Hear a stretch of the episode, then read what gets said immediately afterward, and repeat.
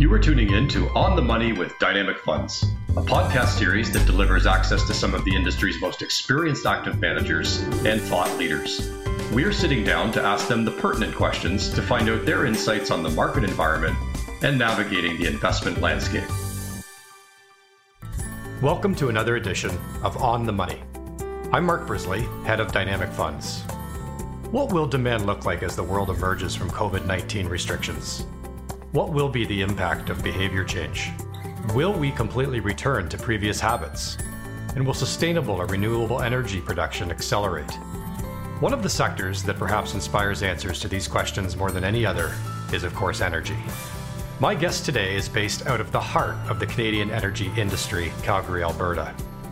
She is close to the companies she covers and regularly on the ground in other major global energy hubs. Jennifer Stevenson's extensive energy industry experience spans nearly three decades, and she's fostered a global approach to casting a wide net in search of the highest quality companies with solid management teams and sustainable long term business models.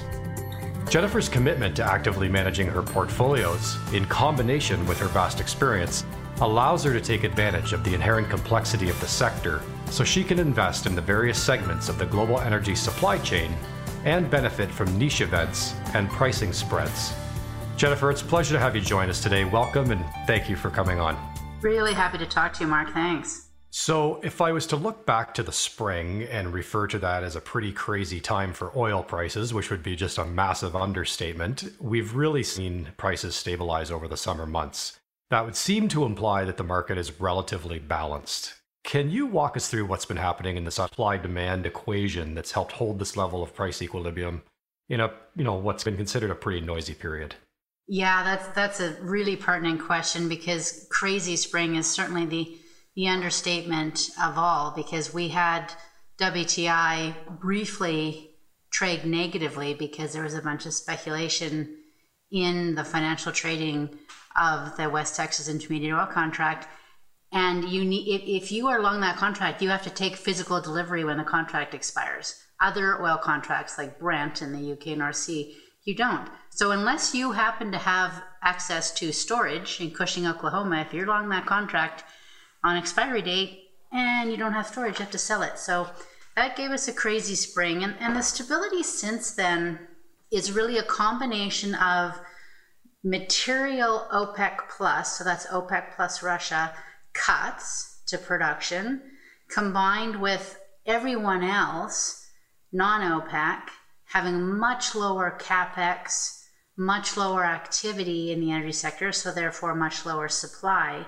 And then we've seen that initial demand recovery once we came out of the first phase of lockdowns from COVID. So we've got all of these supply cuts, OPEC Plus in particular, combined with that demand recovery that got us into a more balanced place for oil supply demand and therefore oil prices. You know, despite the fact that it does seem like the, the world is opening again and, and people are out and, and uh, back to some, I won't say normal habits, but certainly integrating back into uh, work and some limited travel. Do you see a permanent result or any sort of change in consumer habits as a result of COVID and that you know ultimately having a permanent impact on demand? Yeah right right now what we're seeing in the numbers as far as demand impacts is really focused on jet fuel. So pre-covid we burned globally about 8 million barrels a day of jet fuel and that's out of total oil supply of 100 million. So that's a lot and we've we've got about half of that back. So that's still a big gap. So I think that is a longer term repair. I mean, just when you when you look at the the data from the airlines and the data from the TSA about how many people are flying, how many planes are flying. We've got the cargo planes flying, but not the passenger planes. So I do think that that particular consumer habit is going to be slower and has been so far slower to recover. So that's the one area where we're seeing uh, an impact on demand that's more long term. It seems like such a long time ago that I'm going to refer to prices being at around $60 to where we are today. Are there any concerns with respect to the producers in the space, and especially those you're investing in, around cash flow impacts or dividends?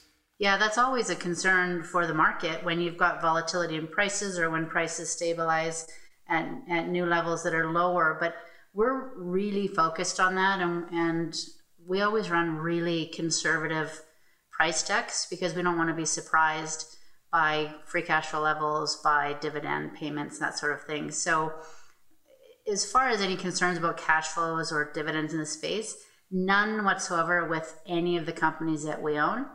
And we are more weighted to pipelines than to producers. And our pipeline companies continue to grow their dividends. And with our producers, out of all of our portfolios, we actually only had one producer that cut their dividend.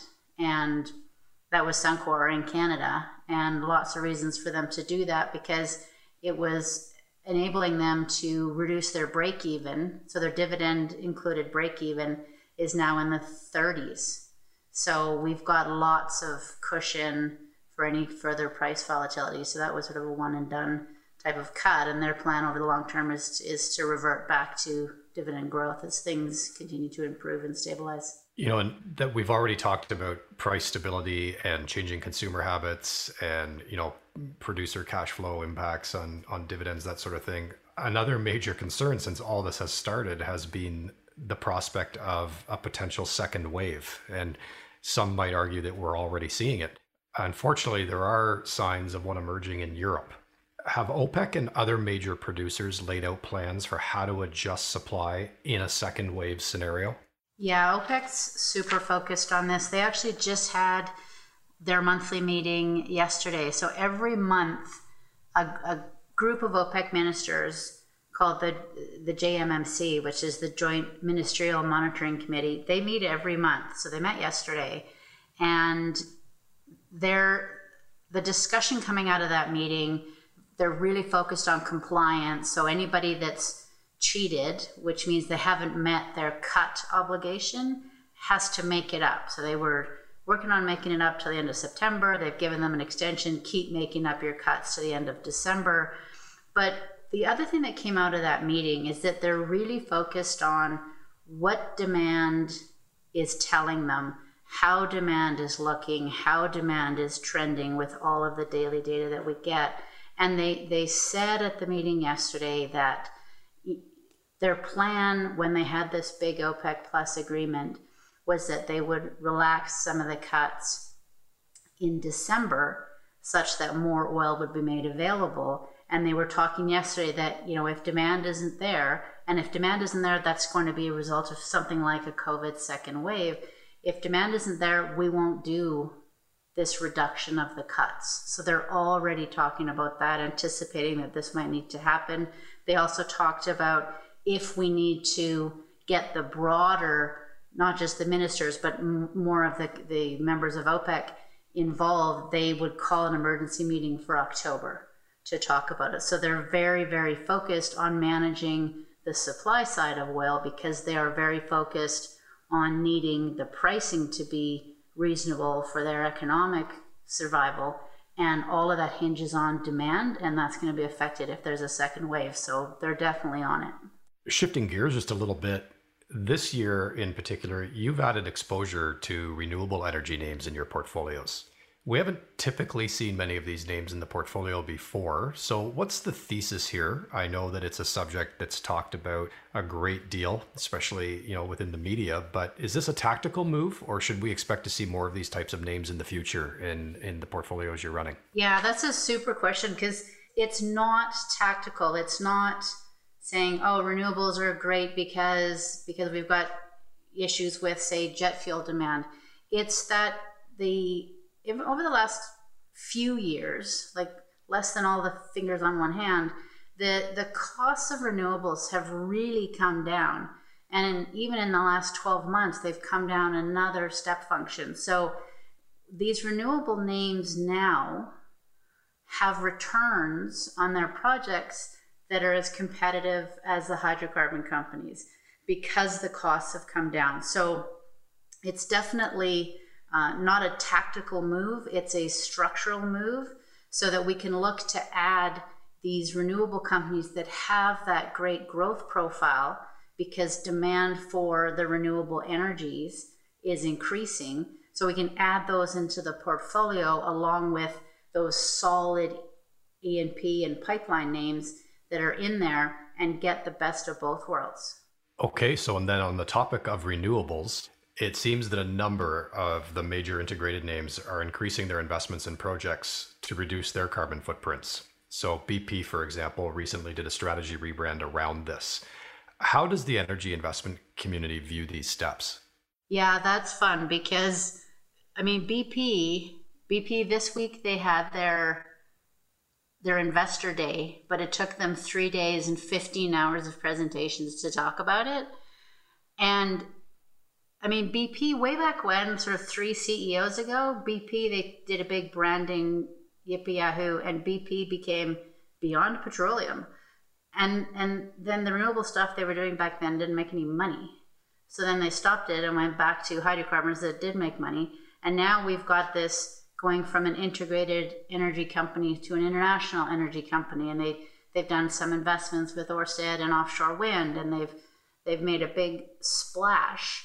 And as far as how the energy investment community views these steps, it's very dependent on what the companies are doing as far as project and returns and how that fits into the strategy and whether it's attainable. Because BP is taking a 180 degree shift. They're going to be reducing their their hydrocarbon output in their plan over the next several years by 40% and investing all this money in renewables. And yet I can look across the street at companies like Shell and Total. Shell did have to cut their dividend because their balance sheet is is heavier than someone like Total who hasn't.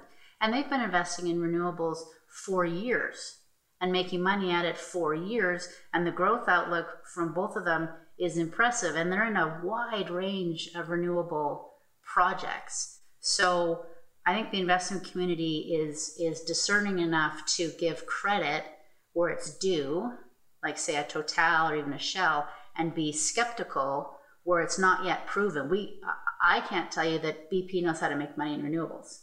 They made a big splash, and we'll watch and see but I'm not uh, interested at this point in putting capital over there yet. So it's very, very company returns and project specific as far as the view at this point.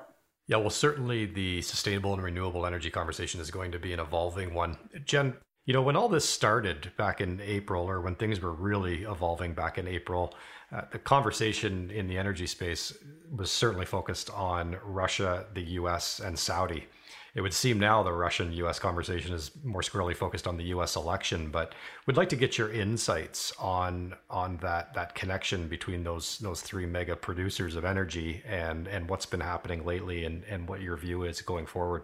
Yeah, that that is like the triad of intrigue, Russia, US, Saudi, at least as far as oil markets. So, I mean, yeah, going back to to your time frame, we had the the Russia Saudi fun fight where Saudi Saudi and Russia were arguing about production curtailments and, and that sort of thing. And Saudi said, watch this, and flooded the market with oil for a couple of months.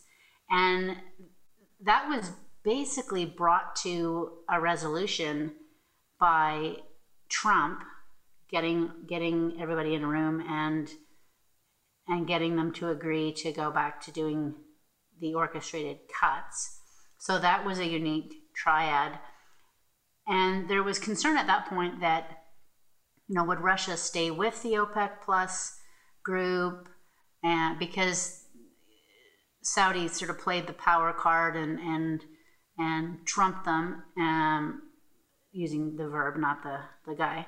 And it was just like, okay, they went from being sort of co-heads to Saudi leading the charge. So was Russia going to stay in? So fast forward to this week, and we had the OPEC ministers' monthly meeting, and Russia at the beginning of that meeting said, you know, our policy and our plan is that Russia is going to stay with this group in and be participating in these decisions until 2035.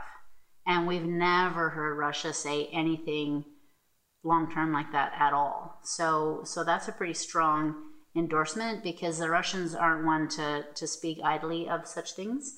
So, so you've got Russia and Saudi aligned on working together as far as oil supply management from the OPEC plus producers.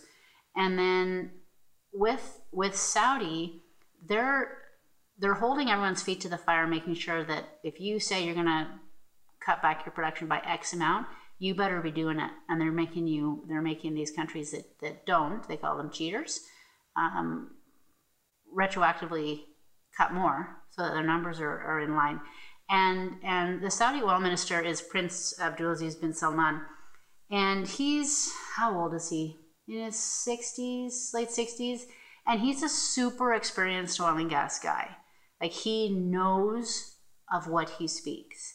And and this this powerful, highly educated, very experienced gentleman at the closing press conference at the meeting yesterday, and they don't often have a press conference after these ministerial meetings. It's not like the big OPEC meeting where there's 50,000 reporters there.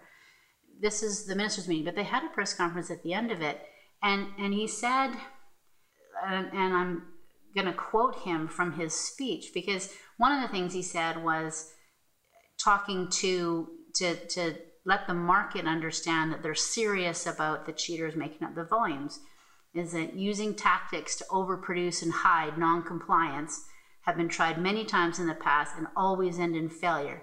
They achieve nothing and bring harm to our reputation and credibility. Whoa. So if you're, you know, UAE, you're you're you're sitting up and taking notice. And then and then he goes in and takes aim at the the financial side of the oil market. And this is another quote and just remember who's saying this when I when I read it out. We will never leave this market unattended. I want the guys in the trading floors to be as jumpy as possible. I'm going to make sure whoever gambles on this market will be ouching like hell. That's a quote from Prince Abdulaziz bin Salman.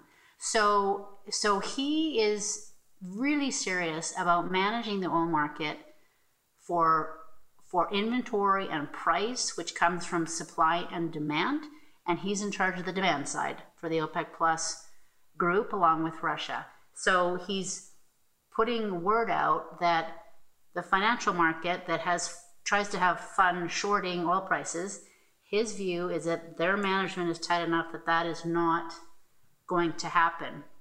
So you've got the whole OPEC plus side being really, really constructive.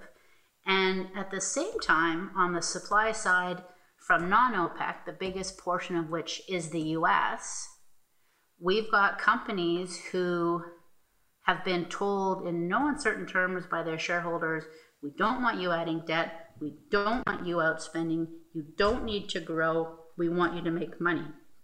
So the capital has been way rolled back, the production growth has been way downsized. So that part of the supply piece is coming in as well. So that Russia, Saudi, US triad uh, has changed. I think the relationship's better and it just gives you a lot more confidence on the supply side. So then the, the only thing that we're looking at is the demand side. And like we talked about, the only hole in that right now, we've kind of done our V-shaped recovery. We're kind of flatlining on things like diesel and gasoline, and and the only little hole in it right now is jet, and that is the kind of thing that OPEC can manage. And like we talked about, they can also manage things that happen to demand if we go into impacts from a potential second wave of COVID. Well, while you're certainly speaking to what is obviously going to be an evolution of, uh, of the situation ongoing, and also speaks to the importance of having an active management uh, overlay exposure to the energy space in general. Jen, this has been a really fascinating and informative discussion. I want to thank you for joining us today and sharing your insights. Always fun to chat with you, Mark. Thanks for having me. And I'd like to thank everyone for listening to this edition of On the Money with Dynamic Funds. And until next time, I'm Mark Brisley.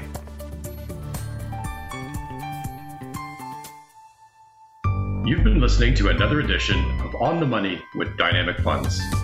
For more information on Dynamic and our complete fund lineup, contact your financial advisor or visit our website at dynamic.ca.